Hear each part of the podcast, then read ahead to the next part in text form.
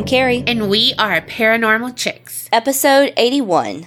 And we are in the thick of it with the 31 days of Halloween. And we thick. Also, news bulletin here Kerri's fucking sick. Again. Mm hmm. Remember when I was sick the other like seven times this year? Uh huh. well, here we are again.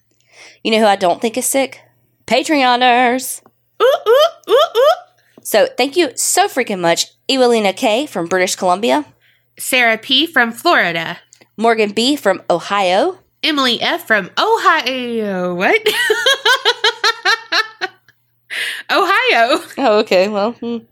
Kelsey D from Texas. and Valeria B from Kentucky. Okay. We go out of control with these state names. Thank y'all so freaking much for being part of the Patreon. We know that y'all are going, well, we don't know. We hope that you love all the extra bonus content, especially in October. Yeah. Also, y'all didn't know this because it was like behind the scenes and Kerri and I forgot to say it. So we're saying it now. But first 50 people to sign up for Patreon from October 1st till now, because not your fault that we didn't say it, y'all get a logo coaster Woohoo! Woohoo! Woohoo! It's the X logo because X marks a spot, a wet spot. I mean, I'm just saying. I went straight to G spot, so. Okay. Hey, same place. Hopefully. Mm, oh, fuck. So if you want to sign up so that you can get your stickers and your coasters and all the things, there is a plethora oh. of bonus shit. Word of the day. So head on over to Patreon. The twist and shout. That's what I was thinking, but patreon.com slash the APC podcast and peruse the plethora. Oh, fuck. Enough business. I have to tell y'all that I have been binging some fucking podcasts. Oh, shit. Three of them, in fact. One of them was called 13 Alibis. Very short listen, very easy listen. 13 episodes? Five or six, I think. And they're very short. They're like 20 minutes. Okay. Is it done? Yeah. So basically, it's about the story of a guy who has served like 20 years in prison for a murder that he says he didn't commit. And he says he has 13 alibi witnesses that put him in Florida at the time of the murder. Oh, fuck. Yeah, it's really good. The other one is I finally, y'all, listened to Culpable. I know I'm very late to the party. Mm-hmm. I'm very, very late to the culpable party, but it was fucking good, y'all. So fucking good. And I'm telling you, every time I'm like, Kerri, please listen to this so I can talk to someone about it. And I don't. And then six months later, I do. And I'm like, that was so good. And she's like, I fucking know. I told you that six months ago. Mm-hmm. The third one I've been listening to, I talked about like months ago and said it came out and I wanted to listen to it and I just hadn't yet. And it is confronting OJ Simpson with Kim Goldman. And it is fucking good too. I don't know if like it's gonna because it's like confronting colon OJ Simpson. So I don't know if there's gonna be like multiple seasons of confronting different things, is what I'm thinking. But this season about OJ coming from the perspective of Kim Goldman was so powerful and just I mean there were times where I mean you wanted to cry, your blood was boiling, you it, you just the so many emotions. And i don't normally have emotions like that listening to podcasts. I mean of course there's times where i'm like oh fuck that kind of makes me queasy or what you know because it's so gruesome. But the emotion in yeah. for me and and it may be because i remember the trial so vividly. Mm-hmm. i remember part of it being during the summer and i was really pissed because days of our lives didn't come on and it was during the summer. But because i i think just because i remember it so well and i remember a lot of the key players that she interviews and all that. And so it just was very powerful to me. So yeah. y'all check it out. They're all very easy listens. So if you haven't listened to any of them, I highly recommend checking them out. Okay, one more piece of business though that we almost forgot. And then I promise we're getting to the stories. So part of the 31 nights of Halloween is that we're going to do a ask me anything episode. And y'all all have heard us talk about our friend Tiffany. Tiffany's going to read us the questions and we're going to answer them, obvi. And the questions are going to come from y'all. So we're going to start a thread in the Facebook group. So if there's a question that you want us to answer, post it on that thread. Halloween related, like, you know, I mean, it's October, it's spooky. that takes precedent. However, anything goes Yes. besides social security numbers. Okay. That's about it because Donna has told all my other shit. I mean, honestly, they're probably like, what else could we know? We know everything about you bitches. Mhm. Because Donna tells it all. It rolls off my tongue. All right. So this week, my story's kind of short because, well, All of September was my really was- long ones. Yeah, all my shit was re- has been really long, but it's October, and I know that y'all are here for the spooky dooky shit. So, Spooky dookie, dookie. mhm. so Donna's story is going to be long today, so I decided to do kind of a short one. And also Typhoid Mary again. Touche. All right, picture it: 1958, Texas Panhandle. There's a guy driving down the road, living his best life. His name's Frank Boone. Okay. So Frank is just driving down the road and he sees this guy hitchhiking. And so he's like, well, you know, let me do a good deed. Let me help this guy out. So he picks up the hitchhiker and, you know, they're shooting the shit. You know, what you do with a stranger in the car. And they drive up through to Oklahoma. Well, not long after Frank, who is driving, and James, the guy that he picked up, cross over into Oklahoma, James kills Frank. The fuck? This guy just drove you where you Mhm. needed to be. Mm-hmm.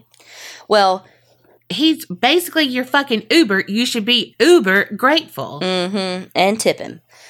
So James then takes all of Frank's money, dumps Frank on the side of the road, and steals Frank's car. Well, it didn't take police long to track James down in Frank's fucking car. When they arrest him, they find out that his name is James French and he's only 19 years old. 19? Mm-hmm. What the fuck? So he gets arrested and is convicted of the murder of Frank Boone. Well, the whole time he's begging for the death penalty. What? Mm-hmm. So James French was begging for the death penalty for his conviction for killing Frank. Well, the jury ended up giving him life in prison instead of the death penalty. Well, he just was not okay with it. He wanted the death penalty. And so he wrote multiple letters to the governor being like, give me a new trial because I fucking want the death penalty. So here's the little bit that I could find about who is James French. He grew up in Peoria, Illinois. Through his formative years, I mean, because he was only 19 when he killed Frank, he had been in three different mental institutions. And each time he was committed, they said that he was actually sane and shouldn't be there. James is actually quoted saying, I may be a little crazy, but who isn't? I do know that there was, bef- like, before he was convicted of Frank's murder, there was a time that he was in federal prison for another offense, but I literally can't find anything on it. It wasn't a murder, but I don't know what it was. He's also quoted t- when he's talking about Frank Boone. He says, I repaid his kindness with a bullet. I didn't have to kill him to take his money, but there are violent impulses in violent men. I'm one of them. And when they asked, like, well, why'd you confess? He was like, why not? I was guilty as hell. So he's spending, you know, life in prison. And about two years into his sentence, he has a cellie named Eddie Lee Shelton. And they didn't really get along. It's said that Eddie didn't really, like, like, he was he just didn't really follow i hate to say the convict code because it wasn't really about that but it was just like the rules of having a cellie. He he just wasn't good at it. And james was not one to fuck with. So james said eddie was not quote fit to live. So james had decided that it was time for eddie to die. And just as a prisoner on death row would get a last meal he decided that eddie deserved a last couple of meals so he actually got Eddie a like steak sandwich from the canteen, like on his dime, fed it to him that night for dinner. And then the next morning, let Eddie go get his breakfast.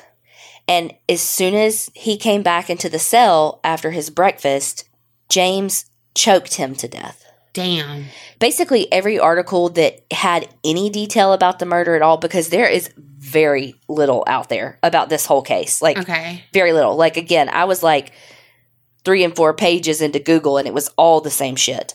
But anyway, th- so the articles that I could find about the death, one said that he was strangled with a towel, one said with a bed sheet, and one said with a shoelace.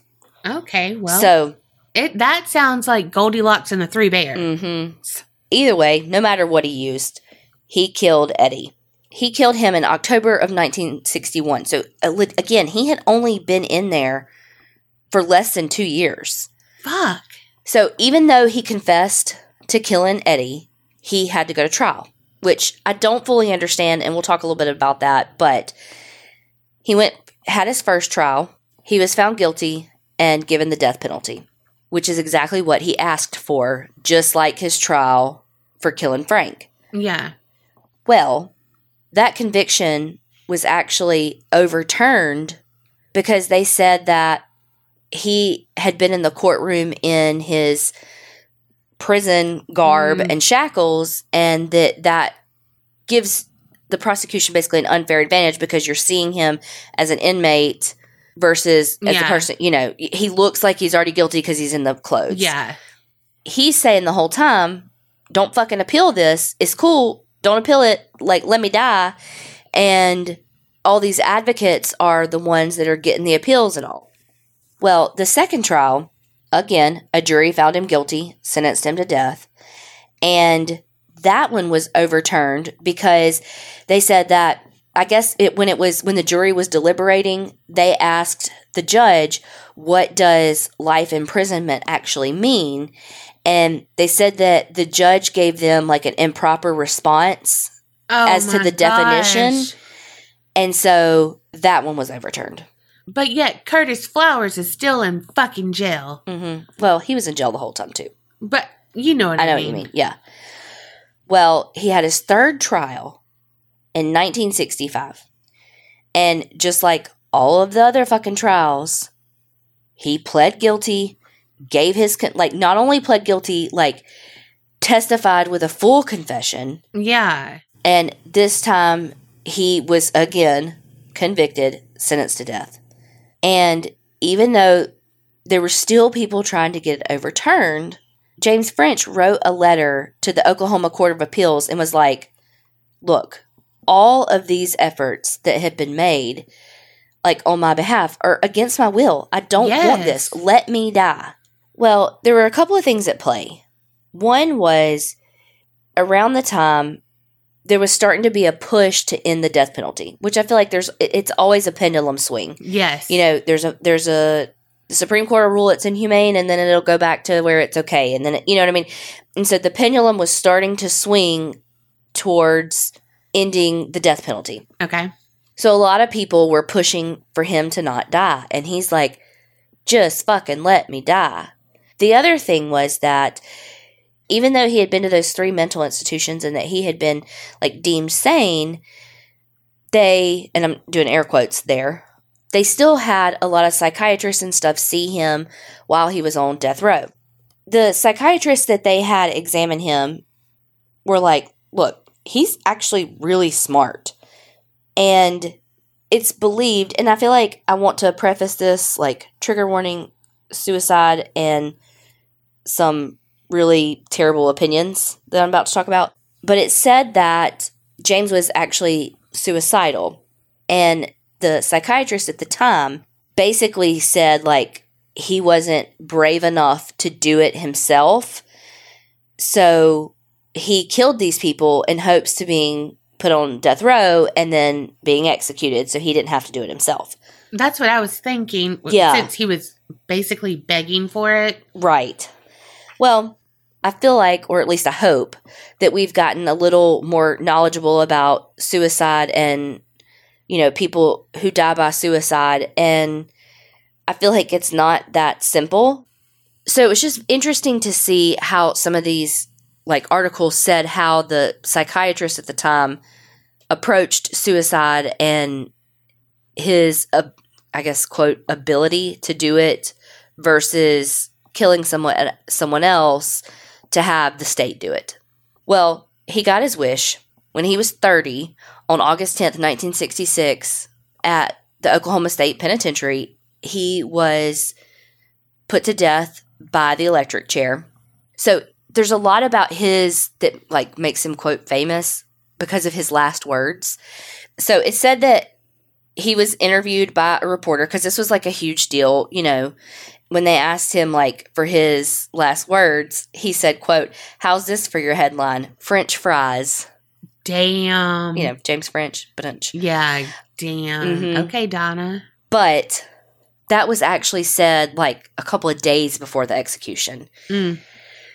But what he really said when they asked him like what his last words were, what he actually said was everything's already been said. Wow. So he was put to death just like 6 years before the the US Supreme Court put a national moratorium on the death penalty. And so with that moratorium, all the states had to re-sentence their people on death row to life in prison. So if he hadn't have been so dogged in his pursuit to, you know, to ha- have the death penalty, he he wouldn't have been put to death. So again, I feel like this is a very short story, but I just feel like it just brings up so much about mental health Yeah. and our understanding of suicide, suicidal ideations, and basically they blamed him killing them on hi- him wanting to, to, to die and not being able to die by suicide and making the state be responsible for it, which we've seen in other cases like suicide by cop and that sort of thing. Mhm. And so it's like, I mean, I don't know what the answer. I'm not, you know, I don't know. The other thing that it brought up for me was in my head, I was like, if if he's confessing, why are we even having a trial? But then I was like, well, I guess they had to have a trial for the death penalty aspect of it. Yeah. So it was more so, I guess, a sentencing trial.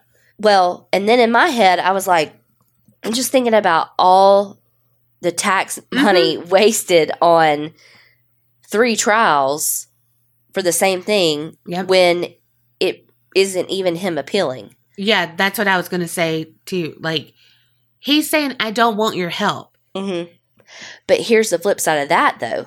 Do you give him what he wants? I, girl, that's what I was thinking too. Well, we're wasting money, right? In what way? Housing him?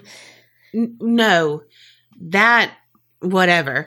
But like the aid and support and all of the like lawyers having to go, you know what I mean? But Like, that's what I'm saying. Yes, no, you're correct. but it's and- like, then just let him sit there hmm and be in jail. You know, because I, I this is not like a this isn't a debate on whether the death penalty should be a thing or not. Oh, no. We're just talking. This my perspective is we're literally giving a man who killed two people what he wants, and what he wants is to die and not face the consequences for what he did. So, should we have never sentenced him to death because that's what he wanted from the jump and been like, nah, man, life in prison? But then do you risk other people dying because he's going to keep killing to try to get the death penalty? yeah. Or do you just stick his ass in solitary and be like, sorry, you I- know? yeah. Like what's the what's the answer? There's not one, and that's why it brings up these types of conversations because there's not it's not cut and dry Mm-mm. because you have to look at it fiscally in that you know studies do show that you know a trial and housing someone and feeding them and all the things for the rest of their lives in jail is actually cheaper than a death penalty case because of the number of, of appeals and Yeah. the length of the trial and so on and so forth so you ha- you know you look at it from a fiscal responsibility of Mhm. taxpayers money but you also look at it from you're not the fucking boss of me right. and you don't get to decide this. A jury of Mhm. your peers gets to decide. yeah, you lost that right when you killed people. But also, innocent until proven guilty. Yeah. But, But he he confessed. Confess, yes. But flip side of that, a jury of his peers did convict him to the death penalty. Yeah. So why are we doing 45 appeals if the jury said it, he said it, you know? Yeah. Yeah. I mean, in my head I'm just like, well, this is why I'm not in like lawyer stuff. I know. Could you imagine truly like being on the Supreme Court and Oh this is the kind of shit you have to decide? No. Because it's a domino effect no Mhm. matter which way you decide. If you say go with the death penalty, all this other shit goes along with it. If you say don't, I mean, I know I'm like literally saying what I just said, but all this other shit goes with it. That it's like, well, if this, then that, then if that, then this. It's like a decision tree that the branches never end, you know? Yeah. and it it like stresses me out in a way. You know what I mean? Like because it really it really does make you think so deeply about and I mean and this was back in the 60s, you know? Yeah. So just think about how convoluted and all of the things our appeals processes and that have, you know, become. Mm-hmm. But also on the other hand, I appreciate them so that hopefully, you know, these people who really are innocent get out. Yeah. I think it was on that 13 Alibis podcast I was listening to, and they said that if, let's just say, 99% of the people in prisons in the US are actually guilty, that means that there are 40,000 inmates in the United States that are in prison for something they didn't do. Fuck. And when you hear those numbers, because you're thinking, like, okay, 99% accuracy, I'll take that. No, but there's still 40,000 lives plus the victims' families, plus their families, you know, Yeah. that are impacted by false imprisonment yeah. And potential future victims. because you have the wrong person in jail. yeah. So I just that statistic, like I was just like blown away by that. It, I mean, it, I mean, when you hear those numbers, because again, you think I know I literally just said this, but you think if you have if if you had a ninety nine percent accuracy of your convic your conviction rates, forty thousand people, so you know it's not that fucking high. Right. So how many people really are in jail that didn't fucking do it? I'll tell you one, Brendan Dassey. hmm So that's my deep thinker for the night. It is way too deep. it's I hope y'all aren't listening to this as late at night as we're recording this because Actually, I hope you are so we make sense. true. Don't be fresh as a daisy and we're over here like tumbleweeds. hmm I guess we want to know what y'all what y'all think. This could be a very uncomfortable debate. You know, We're not talking about the death penalty. Itself. Yeah, we're talking about like the judicial and fiscal and like all of the shit that goes along with that. Yes. It's not a right or wrong Yeah. on what you believe. It's a how do you navigate it, I guess. Yeah. So let us know. Please. I'm really excited for your story. I don't know what it is, but I know it's going to be good because we're in October. It's going to Well- be spooky, dooky. Well, I think you're in for a treat. Yes. Or is it a trick? Smell my feet. we have all, or mostly all, have watched The Haunting in Connecticut. I said mostly. I see your eyes. I knew. The movie came out in 2009, so if you haven't watched it, uh, spoiler alert. The movie is based on the Snedeker family, so picture it. It's 1986, and the family is living in New York. It's Alan, Carmen, three sons, ages 13, 11, and 3, and then a daughter who's six years old. The oldest two sons are Carmen's from a previous marriage. They are living their best life, and then they receive some devastating news about their oldest son, Philip. He was diagnosed with Hodgkin's lymphoma. The doctors had given them a bleak outlook and were like, look, y'all need to do some radical fucking treatments and everything. So Al, Alan, we're on a first name basis. So Al, Al and Carmen are full force fighting this cancer with Philip. And that means frequent trips to the UConn Hospital, like University of Connecticut Mhm. Hospital. It's a pretty long ways away from their house, but they're, you know, doing whatever they have to do to save their son's life. However, the long car rides were torture after his treatment, and he'd just kind of like cry in agony in the car. His skin was so sensitive from the treatment that Carmen couldn't even hold her son to comfort him. Mm, poor baby. So she's like, Al, I can't do this. We have to move closer. Like, we have to keep going, Mm-hmm. but like, you know, I mean, it's not helping anyone. The you know what I mean? Like right. Yeah, absolutely. Well, his body needs to be in the strongest state it could possibly be in to fight the cancer. yeah. And so when you're taking him on these prolonged rides and all of that that are exhausting him and hurting him, he's not in tip top shape, you know, yeah. and neither are they to provide him the support that he needs. They're like, okay, let's find something in Connecticut.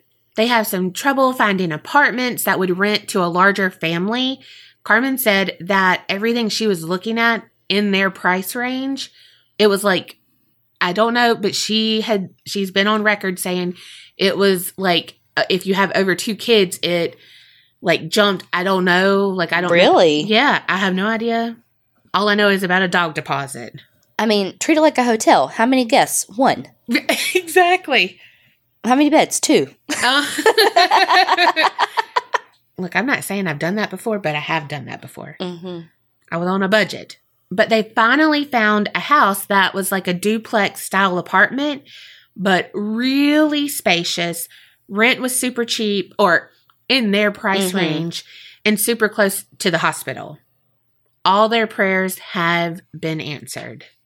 So on June 30th, 1986, they moved to the Hallahan house at 208 Meriden Avenue in Southington, Connecticut. It's a smaller town. It's often referred to as Apple Valley because it has a lot of orchards and it's just like picturesque. Absolutely love the house. Again, it's huge, just more than they could have hoped for for like all the pushback they had been getting from the other places. They walk through, you know, and they might notice a few little things that are kind of odd, but overall it's like, oh my God, there's enough space. There's all of this, blah, blah, blah, blah, blah, blah. However, there was one part that they were unable to examine, and that was the basement. Mm-hmm. That's where I was going. Mm-hmm. And I don't know if it's because you're telling the story, so I know it's going to be like, hello, or if I'm like just actually this much of a skeptic and Yeah. that cynical, but I'm like, it's just too good to be true. Mhm. You know, if you, it's big, it's in your price range, it's all like, what's wrong with it? Yeah. The reason why they couldn't go to the basement is because of some earlier renovation project by the home's owner, Daryl Kern. So they were like, look, it's fine. We can't get to that part of the basement. That's fine. Like, we good. So, you know, they move in after getting settled some. Carmen's just like, I'm going to remove all the building materials that's blocking our way to the cellar part of the basement because, like, I'm renting it now, you know? Mm-hmm. Well, when she did that, she made a discovery. Dun dun dun. Several different tools, instruments, all of the things used by morticians were in the cellar. There was a blood drainage pit, hooks, scalpels, needles, gurneys, like some kind of like chain thing where they would hoist up the coffins and stuff. So she's like, uh, what? Then, like, so she told Alan about it. Later on, they also found a small graveyard out at the back of their house and some drawers. Like, you know, of course, they probably were like stuck and then they Mm-hmm. you know, did all the things and it's like popped open. But they had really weird pictures of corpses. Hmm. So I am going to put right here, like disclaimer, there are some questions on whether they knew when they moved in that it had been a funeral home. They say they didn't, but some of the neighbors say, yes, you did. And the previous owner said, we informed them of the funeral home, you know, like what took place, all the shit, all the stuff. Carmen tells Alan, you know, what she's found. She's like, we cannot tell the kids. And definitely not Philip. He's battling for his life and she doesn't want him to have to even think about death. Mm-hmm. And they had sank all of their money into the move, into the rent, into his treatment. So even if they wanted to back out, they couldn't. Mm-hmm. Because that's always how it happens with a haunted house like that. Mhm. Like, Probably because of high emotions and all the stress and mhm. all of that.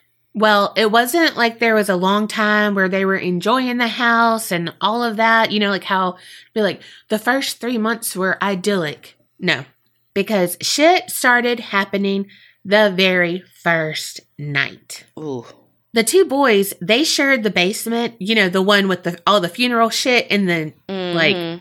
it's in there, but down in the cellar is where all the shit happened and shit. Can I say shit Mhm. one more time? shit. Carmen said that this one w- was the closest bedroom to a bathroom, and Philip was still getting sick from all of the treatments. hmm So every night, you know, he needs somewhere that he can easily hmm go to the bathroom and not have to go down the hall, blah, blah, blah. Their room was actually the former casket display room. Mm. Well, the haunting started with Philip. Because he was the most vulnerable. Mm-hmm.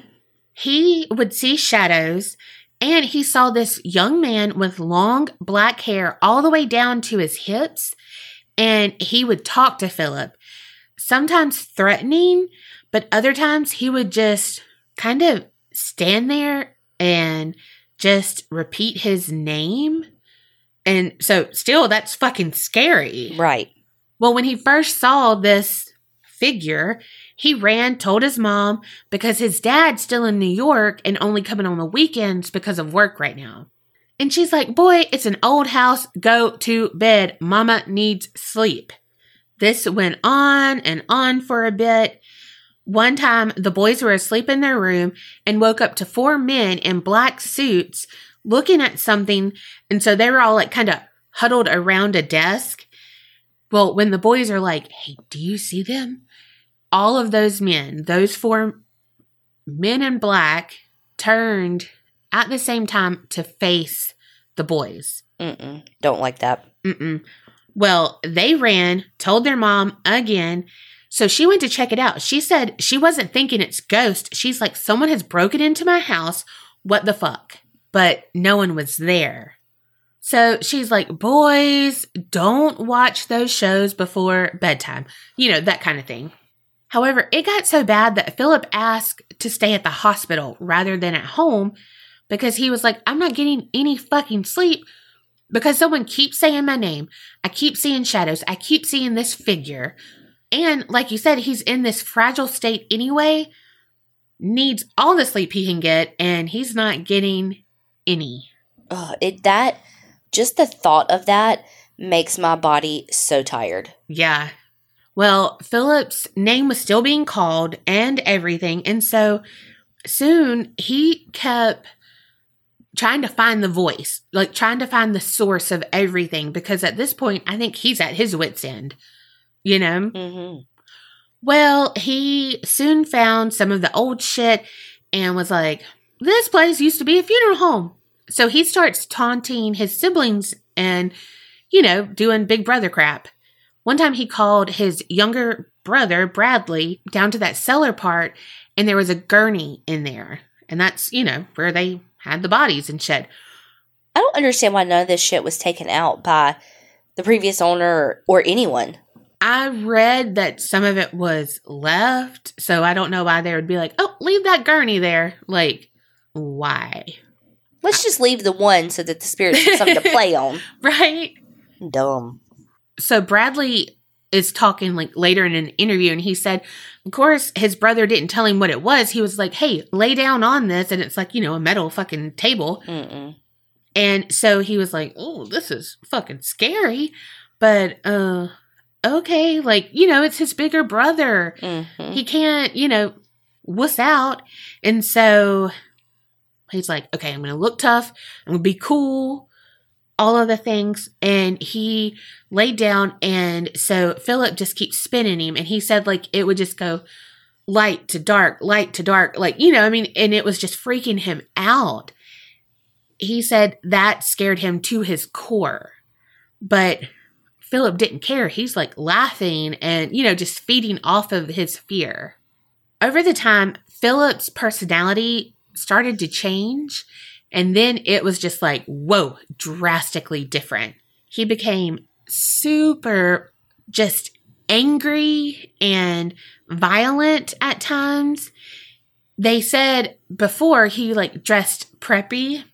That's what, you know, the adjective they used. And then he started wearing all black. He then had an interest in demonology and he started keeping a journal, which wasn't like him at all. He would just write and draw all the time in this journal, you know, and they're just like, oh, it's his emo phase. Well, also though, I feel like that's like Oh, it's normal. well, but like it's like classic like oh, he started wearing black. Oh, he's into Yes. demons. Oh, he's Mm-hmm. okay. Oh, for sure. Straight to demons always. Oh, of course. And I mean, maybe black was slimming on him. Damn. Well, so normally that I'd be like, yep, emo, been there, done that. Did you have Doc Martens? Mm-hmm. But they found his journal one time and his writing was dark. Pretty disturbing. Marilyn Manson would have been like, uh, skirt. Let me put that in a song. he he was like the beautiful people, the beautiful people. Na na na.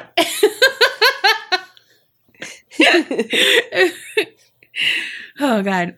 Okay. Yeah, so like he wrote poetry, but it was fucking ugh. And one of the poems he wrote really had graphic, detailed stuff about necrophilia. Interesting. Yeah. Around this same time, if life wasn't chaotic enough, Carmen's 17 year old niece moved in with them because her parents were getting a divorce. And she was like, okay, awesome. Me and Philip have always been close. Cool. But he didn't even come up from the basement to greet her. And they're like, look, he's just been kind of isolating himself, you know. And at one point, it was weird because he was so scared to be in the basement by himself, like with the lights off. Mm-hmm. So they would keep the lights on all the time and shit. And then he was like, No, I'm good. I can be down here by myself then. And they're like, What? Like, you're going to turn the lights off? You know, he's like, Yeah, I'm good. Like, just really isolating, just really disassociating himself from them and, you know, all of that. Well, she noticed and she's like, Look, something is different about Philip. They're like, Yeah, again, he's just going through a phase, I think. And I mean, he's battling cancer. So, Mhm. you know, I mean, give him a break. Break him off a piece of that Kit Kat bar. Well, another instance, Bradley, again, the younger brother, he was alone in the basement and the lights started to flicker on and off. However, remember how I said they would keep the lights on all the time? The dad got the electric bill and he was like, the fuck is this? Mhm. This is astronomical. No, sir. No, ma'am. And so he went down there to teach them a lesson and he unscrewed every light bulb but one in Mm-mm. that fucking dark, dank basement. Mm-mm. Hmm So none of these lights that were flickering on and off had bulbs. Yeah. well, wait. If he just like unscrewed them. no, no, no. He took them out. Oh, okay. Well, while that's happening, you know, the techno rave shit going on, Bradley, he saw a tall silhouette of a man. Baba Ganoush, Baba Ganoush. Thank you. But seriously, he saw a silhouette of a tall figure standing in the corner. Another weird thing is that the boys would hear sounds of birds, and they said it was like hundreds of birds taking flight, and it would just happen randomly. And like I had mentioned before, Philip also started getting violent, and sometimes he would just not act like himself. One of these episodes happened one night, and in it, he attacked his cousin and he molested her almost. Like he tried. That's what she, you know, he wanted to rape her. Oh God. hmm She was sleeping and got woke up by his hands groping and grabbing at her. No. He even yanked the rosary that she wore around her neck off. Oh God. So all of this is happening, you know, and Carmen is like, What the hell? How is my son doing this? You know, and he's making up these lies about the house being weird. and it's all him. And what am I going to do? And she has to be safe. And we all have to be safe because, again, he did have violent outbursts. So she called up a mental hospital and was like, look, I gotta, you know, like I need to, I need to admit my son, whatever. And so she didn't tell him what was happening before. And I think they went and had like a good day. And then were, they were all around the table gonna eat. And these people just came in and he was like, what the hell is going on? Like, please, mom, don't, don't let them take me. And she's crying. He's crying. Like, it's just, so much. So she goes with him in the ambulance and they do take him to a mental hospital and he remained there for 45 days. Hmm.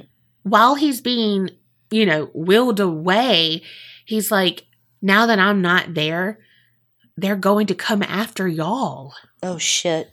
And she is like, oh my God. Like he, he's not himself. This is not real. Like who, what, why? Like he's not giving up the shtick, you know? Yeah. Like she's not saying to herself, oh, fuck, what's going to happen? She's like, oh my God, just be real for one moment. Be my son. Mm-hmm. They diagnosed him as schizophrenic. When he was removed from the house, he seemed to get better. However, like he said, when he left, all of the activity kind of seeped into the rest of the house and attacked the rest of the family. Cut to one day, Carmen is cleaning the kitchen. She brings out Old Faithful, a mop, a bucket, and she's like, let's get to it. Well, she's being Cinderella, you know, just go and go and go. And Lucifer's over there messing up all of her floor. Just kidding, she didn't have a cat. Okay, bye. However, without Lucifer being there, the floor was doing something funky. She said that the mop water was blood red, deep, deep red, and it made her skin crawl. And she started to smell like a putrid smell coming from it. So it's like, how did what, what, you know? Mm-hmm. But she again is like, what did I mop over? Like, what happened? You know, trying to reason it. Another time, Carmen is making dinner. So she sets the dining room table and she's like, All right, places are set. Let me go get the food. She's going to bring it back to the table, and all of the dishes are gone. Well, they were all put back up in the cupboards. What? Yeah. It's a very helpful ghost. I'm like, can I get one of those? No, I still don't want one of those, but it's pretty damn helpful. Later in an interview, Carmen said that she thought she was losing her mind. I know I set the table, but the dishes aren't there. But she was still trying to reason it. And so she's like, it's this old house. It's my stress. My son is now away. He was, you know, trying to do some ungodly stuff to my relative, his relative, all of this. So she wasn't seeing the signs. Again, reasoning everything away. When they moved in, they noticed that there were crucifixes above every door entry. And they're like, okay, I mean, someone's overly religious, but I'm not going to remove the crucifix. We'll just leave that there, you know? Well, they slowly began to vanish.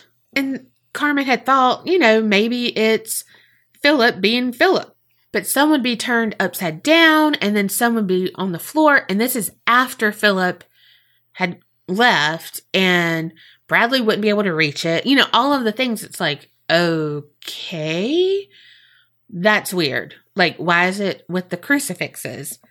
They started to smell foul odors everywhere, which, you know, we know, mm-hmm. especially rotting flesh and shit. Okay. Mm hmm. One time, Carmen and her niece are in the kitchen and a dark mist just kind of wraps around them. And they both say that they were disoriented and paralyzed. All Carmen could think was to recite the Lord's Prayer. And so she did. And finally, midway through, it was like the dark mist dissipated and they could move again. final straw was when Carmen was taking a shower. She thought she heard some, you know, a voice. And then all of a sudden, the shower curtain just wrapped around her face, Uh-uh. like wrapped around her whole body. Mm-mm. Like, picture it, you know, the latex stuff people do, like in, you know, BDSM and stuff. Mhm. That's what it basically looked like.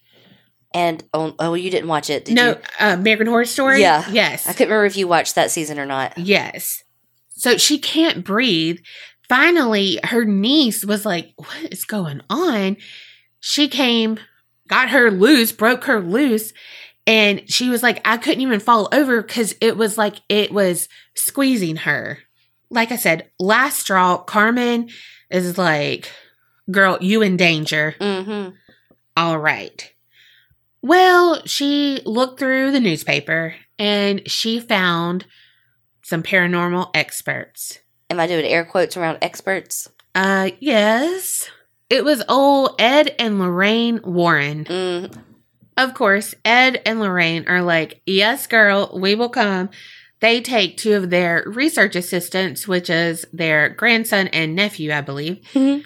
and then they move into their home for nine weeks.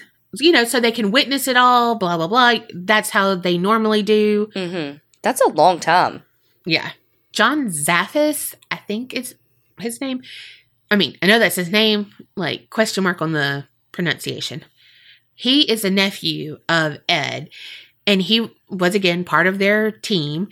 And he said that soon after they got there, they were touched by the entity. And he also was like, it stunk in the house, but only, you know, it would come in waves. It wasn't just like, y'all are hoarders and all of that. You know what I mean? It was Mhm. definitely something else. John was interviewed and he said, One night I was sitting at the dining room table reviewing some notes that I had made. Suddenly, the room grew bitterly cold and I could sense a presence around me. I called out to the others who were sleeping in the living room, but I couldn't get anyone to wake up. I looked up at the stairs and saw an apparition starting to form. The air was filled with a disgusting odor so foul I could hardly breathe. As the apparition took shape, I could hear a noise that sounded like a thousand flapping wings coming from behind it. I've never been more terrified in my life. Damn. And when the Warrens were there, everything kind of just like ramped up more because, hello, it's like bedazzled booze going and like poking at the ghost. Mm-hmm. So soon, Al and Carmen both claimed that they had been raped and sodomized by the demonic entities. Right after the Warrens got there, they started putting like a media kit together, you know, because they they love to be, you know, sensationalized news and everything. When they were doing their little write ups, they said that they researched and the morticians who worked there were involved in necromancy, which is raising Mm-hmm. the dead back to life, and that some of them were into necrophilia, which kind of ties back to Philip and his poetry and everything. She said in the basement where the kids were, their room, again, that was the casket room, but down the hall is where the bodies were being prepared for viewing. And she said that in the master bedroom, there was a trap door where the coffins would be brought up. And that's where, like, you know, that apparatus I was talking about, how they would Mhm. hoist him up, you know, after they've done everything, they do it up that way and, you know, all the shit. So it was basically like a dumbwaiter. Mm-hmm. Well, she said at night you can hear the chains just being like pulled and everything as if a coffin was being brought up. One time, Ed heard that sound, went to check it out, and he found two women down there dancing around in circles, singing like in chants. And when he went to walk towards them, they both disappeared. Damn. And so she wrote that down necromancy. Done. Finally, a Catholic priest blessed the house, did an exorcism, you know, all of the things. So the priest performed the exorcism. Of course, they, you know, like had a battle and all the things. Mhm. But right after the ritual was done, the house felt lighter and everyone just had, you know, a rush of calm and just like, okay, I can breathe. Mm-hmm. They stayed in the house like two years before finally moving. Again, I think they thought with the exorcism, everything was going to be fine with their financial burdens and everything else. I mean, that's just what they had to do. Carmen said that she, to the best of her knowledge, no one has lived there since that had activity like they had or any activity at all.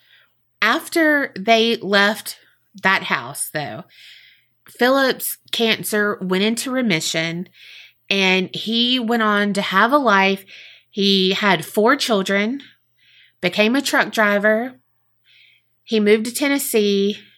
However, his cancer returned and he passed away January 9th, 2012, and he was just 38. Oh, God.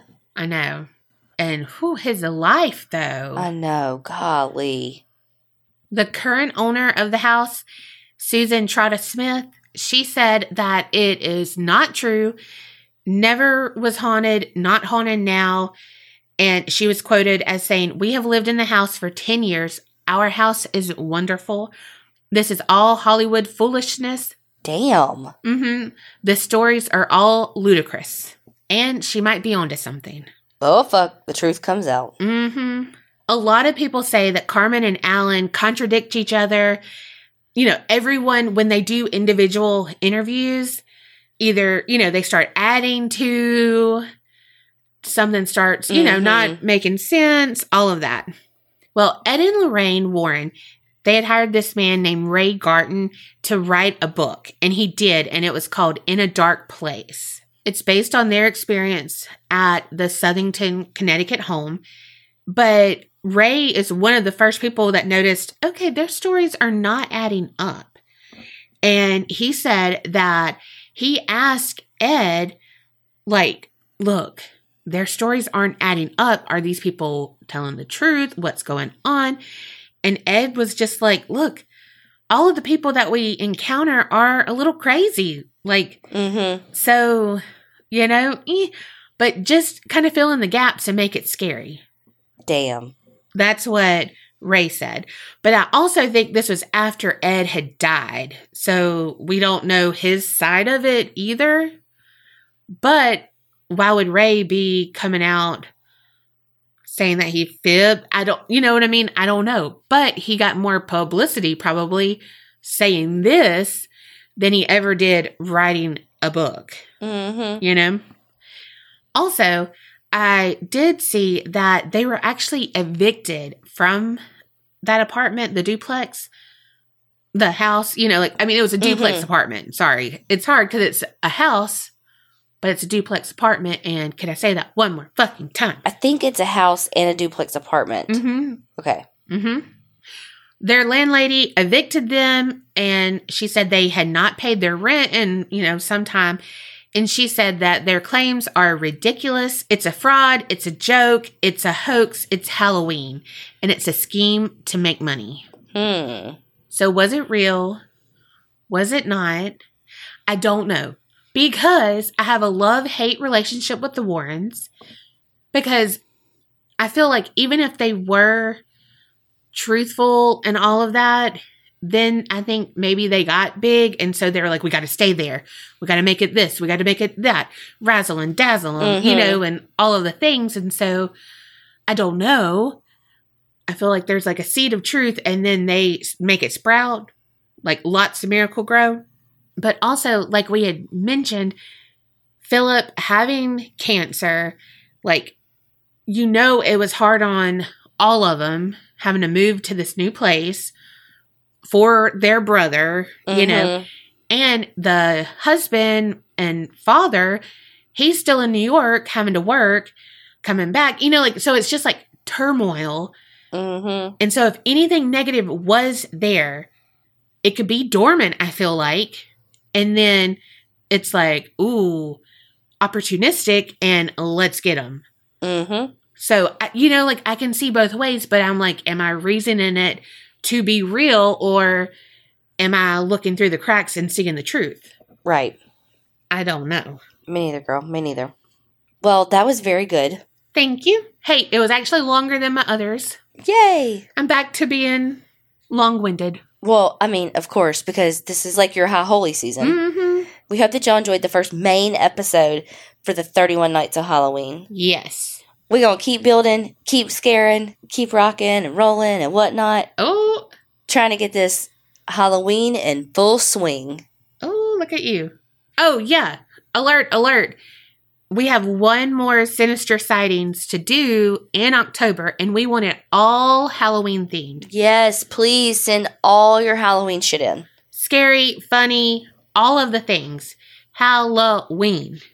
Also, if you want a chance to win our giveaway, go to the Facebook group. There are three ways to enter. It's costume contest for yourself, if you have kids, or if you have a pet. So there's three different ways you can enter, and we will do a live drawing of the winners on well on a live. So And it's one winner per category. yeah, absolutely. So surely everybody has something for one. Right?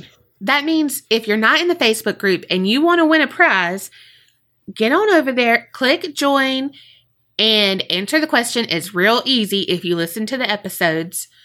And the like printables and like the fun little All the things. yeah, like the freebies and all of that for 31 Nights of Halloween, they are available in the group. That's where we're releasing them. So, even more reason to join. hmm And you know what else you should do? Remember, Creep it real and don't get scared.